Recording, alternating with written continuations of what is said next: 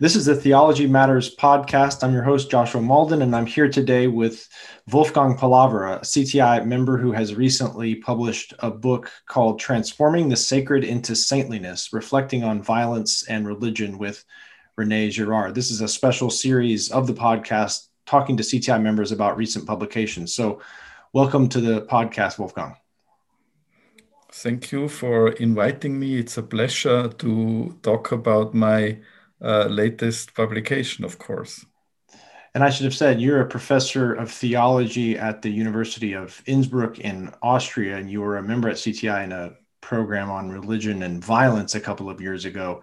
You're about to head to South Africa for a program um, that you're working with some other scholars who you work with at CTI. So maybe to start us out, tell us about that. Yeah, uh, half of our seminar of fall 2018, the seminar was on religion violence, and we were eight, and uh, four out of those eight are now uh, convening again in January at uh, STIAS, the Stellenbosch Institute of Advanced Studies. And the idea for this application is a follow up of our CTI seminar. So we will focus on Gandhi's satyagraha, so focusing on nonviolence and Gandhi, nonviolence and religion, and doing it really from a, from four very different angles. So I will do a Girardian study of the spiritual religious preconditions of Gandhi's nonviolence. Uh, Ephraim Meir will investigate uh, about the relationship between Gandhi and Judaism and also on Uh, the Gandhi's input on interreligious, intercultural questions. Ed Noort will talk about hermeneutics, work on hermeneutics. How can you use ancient texts for contemporary questions like peace ethics? And Louise du Toit, who is a feminist philosopher, will approach the gender aspect, the gender dimension of this whole project. So it will be a very exciting thing. And it will be a continuation of our seminar at Princeton, but now working more on the positive side of religion and violence, and therefore we focus especially on, on nonviolence. And have the four of you been keeping up in the last, I guess it's almost two years now? Um, yeah, uh, first of all, because we uh, did the application about one and a half year ago. So the, the final application was was uh, developed by email uh, exchanges and well some of us met. So i, I met louise at the uh, at berlin when we were both there and and worked for about two hours on the application. And just in october uh, we were supposed to meet for a one day seminar on our future project in innsbruck. But COVID 19 uh, prevented us from meeting physically. But we had a full one day uh, online seminar with other Gandhi experts, and so we are already prepared. And for me, it's a little bit similar to the CTI seminar because uh, myself and Louis started off the seminars in CTI, and our Gandhi group will now again be the first group who presents our our project at STIAS in in Stellenbosch. And how long will you be there in, in, in Stellenbosch? Uh, until the middle of June, so uh, five months. It's about the same time as, as we stayed together in Princeton. Before I forget, I wanted to add that this book is published by Cambridge University Press. Your book, "Transforming the Sacred into Saintliness." It's a you know it's a short book in a series called Elements in Religion and Violence, a series that's meant to be primarily digitally uh, distributed. And I say this because at the moment, until January 13th, the book is, is free. You can down, anyone can download it for free. So I encourage anyone listening. This podcast should go up over the weekend. You'll have about three or four days still to download it. You can download it immediately for free uh, the 13th. Maybe uh, let's talk a bit about the, the main themes of the book. And maybe even before we do that, you know, I was, I've been reading it, Wolfgang, and one of the things you talk about in it is how you want to reverse the order. Instead of religion and violence, talk about violence and religion. And one of the reasons is you don't want to sort of put the onus that it's always religion that causes violence. That idea that that religion is the cause of violence or that religion is inherently violent. One of the things I'd like to get you to do is speak about the history of that. Where did that come about? I mean, I know we, we know about the wars of religion, but I assume it didn't immediately in the wake of the wars of religion, we had people saying that religion inherently is violent. I mean, the interesting thing is that even the term religion, as we use it today in newspapers and in contemporary talks, is a term that uh, would not have been understood by people in the Middle Ages, in the medieval period.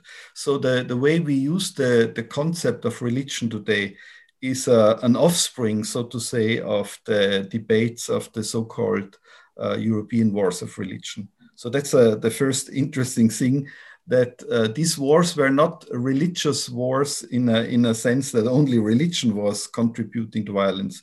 This, this was a mixture of political, economic uh, dimensions. Uh, these wars were also the result of the, uh, the nation state building that happened at that time. And so uh, the, the, the average so called myth goes like this that uh, the, the religions were the confessions were uh, fighting wars against each other, and then the secular state solved the problem. And this is just wrong because, first of all, uh, the secular state remained, uh, or the so called, those states that were formed at that time uh, were still very, very close to religion.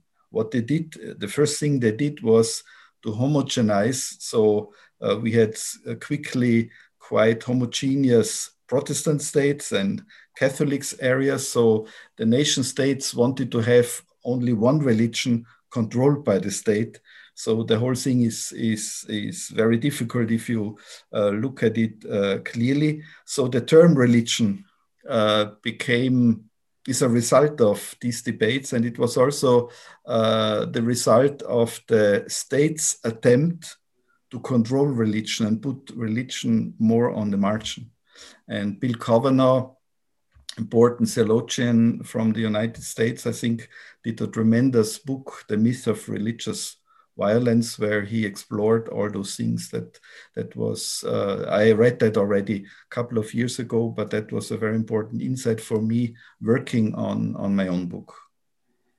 Just say a bit about Girard and how what you gained from him in understanding this this problem or this perceived yeah. problem? I mean, I'm I'm a, a, a Girardian scholar for maybe now 30 years or a little bit more even, and I think to understand uh, the relationship between violence and religion in early religions, in the early periods of human civilization, I think the the most important work done was by René Girard when he first showed that one of the key sources of human violence is mimetic rivalry, is uh, coming out of imitative desire. So when we desire something as human beings, we often desire those things that our neighbors, our colleagues desire.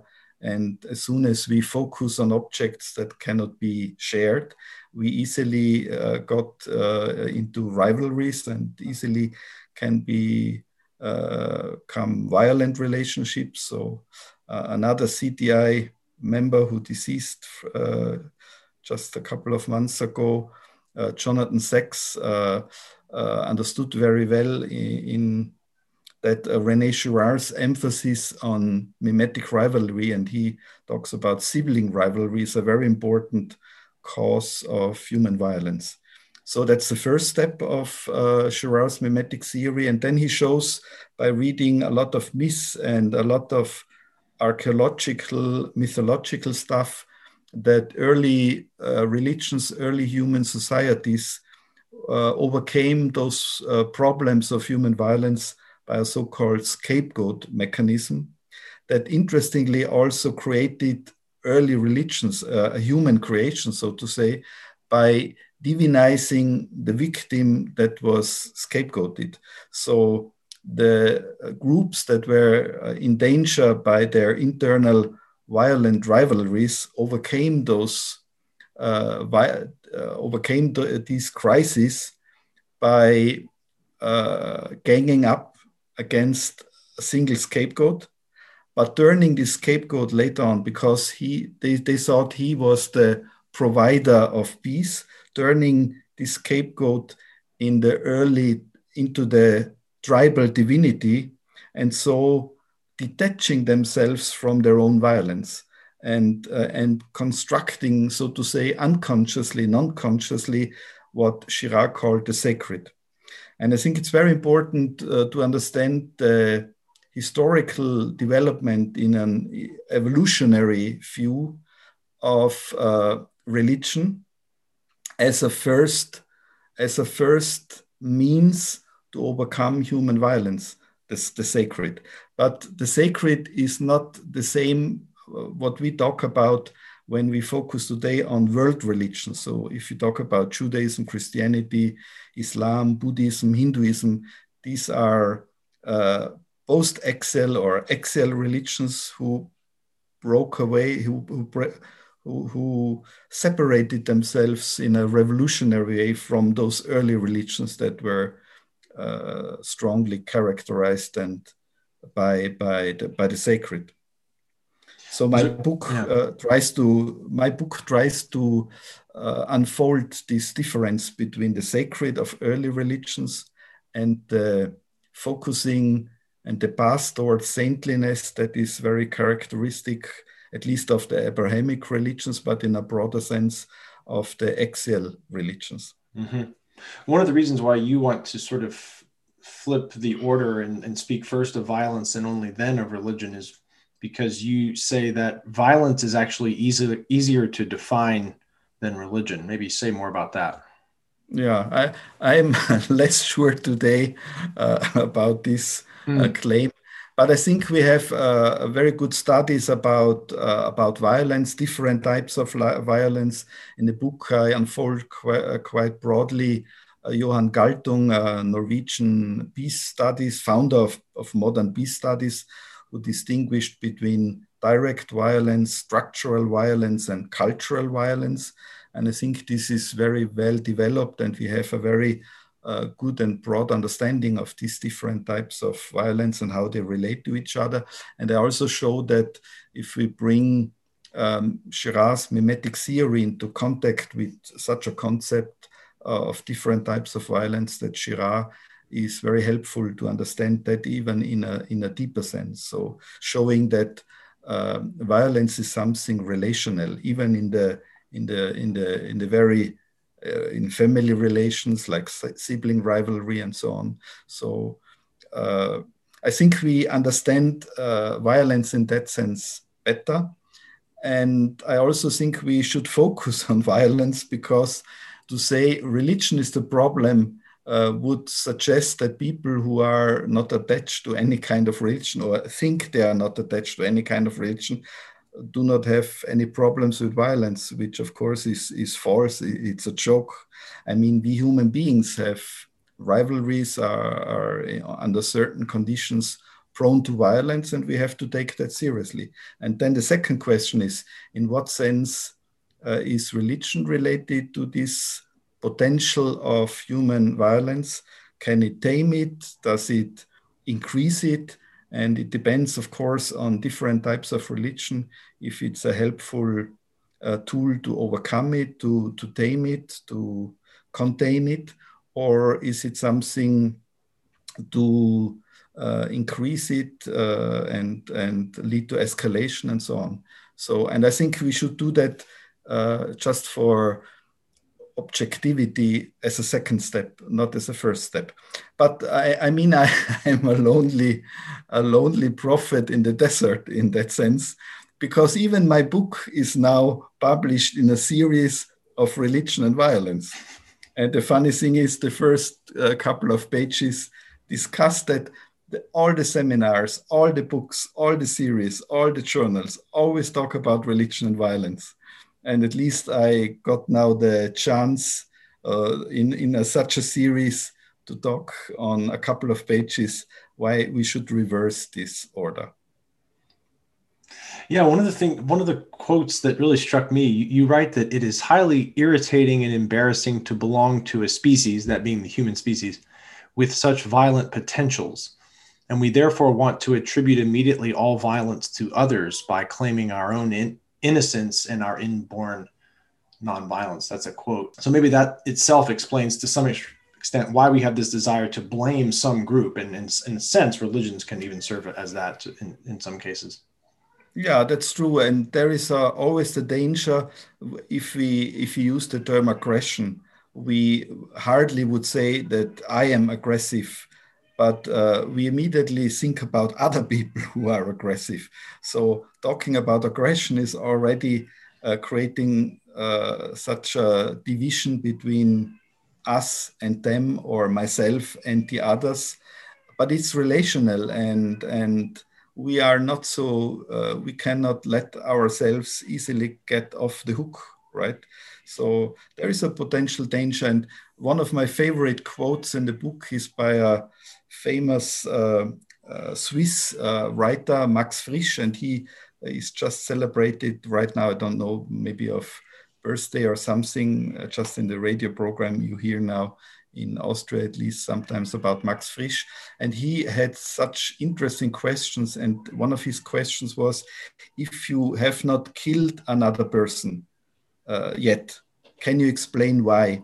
So he understood very well that there is the potential. There is sometimes a situation when you want to kill, at least in, in, in fantasy, you know. I, I just think about uh, daily experiences you have in the car when an idiot is driving in front of you and you want to uh, want and and your right. fantasies are starting so there there is this danger although I, I also insist and this this is very important i don't believe that uh, human beings are violent by nature so there that there is a violent nature i i, I reject that claim completely Mm-hmm. without mm-hmm. overlooking there is the potential and i'm interested what are the conditions that this potential turns towards violence and what mm-hmm. are the conditions uh, that lead us on a saintly path another quote that really struck me and this one you're quoting girard uh, he says to ask why is there so much violence around us to ask that question may feel like an, an eternal question but in fact is a very modern one maybe unpack that as well. Yeah, I think that's also one of the important insights of Girard that uh, because uh, traditional societies, early societies, are completely structured by these mechanisms of violence, this violence that was part of their whole structure, of their whole thinking, was invisible. So uh, we are in we are in, in an advanced stage of human development in a positive sense because for the first time we start more and more to reflect on structural violence. We talk about uh, violence in gender relations. We talk about violence in racial relations. We, we have become more and more aware of all those dimensions of violence that can influence our life. And this is a very good thing. But it's also a very dangerous thing because the invisible, uh, uh, the invisible violence of structures of early societies helped us to keep violence away. So now we become more and more aware, and now we are forced to deal with this with this uh, visible violence. And this can lead to an escalation to extremes. So if you look at the uh, last two, uh, two centuries, so to say, you see uh, sometimes explosions of violence. If you talk about the world wars of National Socialism, about uh, communist uh, exterminations, and so on. So it's very important to realize that and I think it's the influence of the axial, axial religions that we are forced uh, in a. Uh, Girard very often said, the modern world is the worst and the best. So we are really challenged in that way because we are so aware now of all the dimensions of violence, but uh, being aware of it also forces us to go in a either in a peaceful way or to succumb to this uh, danger of violence. And and violence is is a very contagious thing. It's the most contagious thing in human life. So if you if you mirror violence you immediately get caught up in violence. And i mean in the united states i think those things are very obvious how dangerous it is to, to play with the fire of violence. And even if you want to fight violence, you have to be very careful how to, to do it. I mean, that's that's one of the main reasons why I became so interested in Gandhi, because Gandhi, like Girard, was aware of the contagiousness of violence, but tried to to fight violence, fight injustice, fight structural violence by not succumbing to the temptation of violence. And this is his uh, approach of nonviolence. It's, it's the same, and it's uh, more important in the United States what Martin Luther King did. I mean, Martin Luther King is following the Bible and is also following the uh, Gandhi. So it's very important, and this is the, the modern the modern challenge.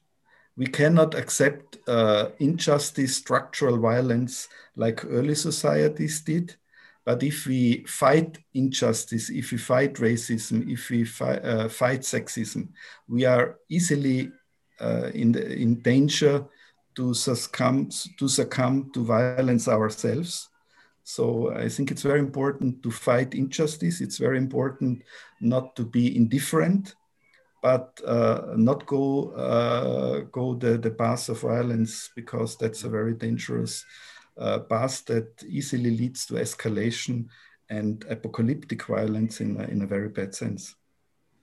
Well, in that sense, I'm uh, very much looking forward to this next project that you're working on uh, with Gandhi, and we'll have to have you back on the podcast perhaps in the next few months with your other CTI colleagues. Uh, but thanks again for being on the podcast. And once more, I'd like to say that the, the book that you've just published, Transforming the Sacred into Saintliness, Reflecting on Violence and Religion with Rene Girard, you can get this at Cambridge University Press. Just search for Wolfgang Palaver, P A L A V E R. Thanks again, Wolfgang, for being on the podcast. Thank you for inviting me.